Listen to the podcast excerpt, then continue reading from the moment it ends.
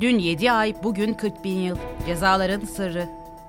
Mağdurların avukatı Oda TV'ye anlattı. Arnavutluk Adalet Bakanlığı tarafından Türkiye'ye iadesi gerçekleştirilen kripto para borsası TODEX'in kurucusu Faruk Fatih Özer'in yargılandığı davada mütalaa açıklandı. Mütalaada Özer'in 40 bin yıla kadar hapsi istendi. Dün birçok haber sitesinde yayınlanan 7 aylık cezanın da sırrı ortaya çıktı. Zeynep Çakır'ın haberi.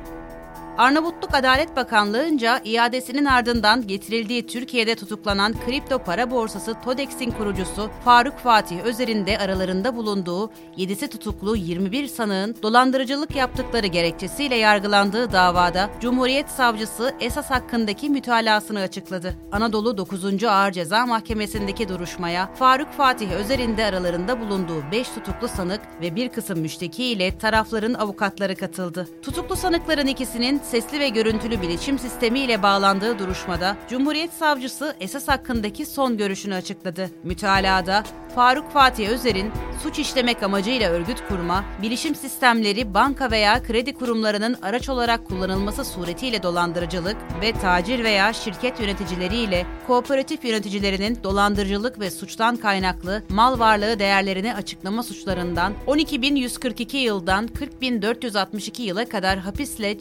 cezalandırılması talep edildi. Dava 7 Eylül'e ertelendi. Faruk Fatih Özer'in kaçakçılık suçundan yargılandığı davanın duruşması Anadolu 17. Asliye Ceza Mahkemesi'nde görülmüştü. Görülen davada vergi defterlerini teslim etmediği gerekçesiyle Özer 7 ay 15 gün hapis cezasına çarptırıldı. Karar sosyal medyada çokça gündem olmuş, yanlış anlaşılmaya neden olmuştu. Mağdurların avukatı Oda TV'ye konuştu. Dava sürecini ve savcılığın açıklanan mütalalarını mağdurların avukatı Sinan Keskin Oda TV'ye değerlendirdi. Dün kaçakçılık suçundan verilen 7 aylık cezanın sosyal medyada gündem olduğunu belirten Keskin şunları söyledi.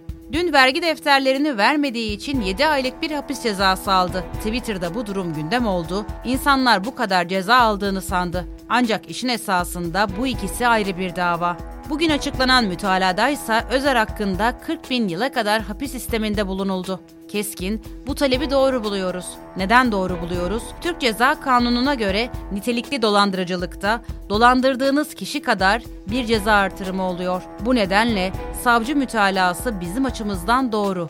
Katılıyoruz dedi.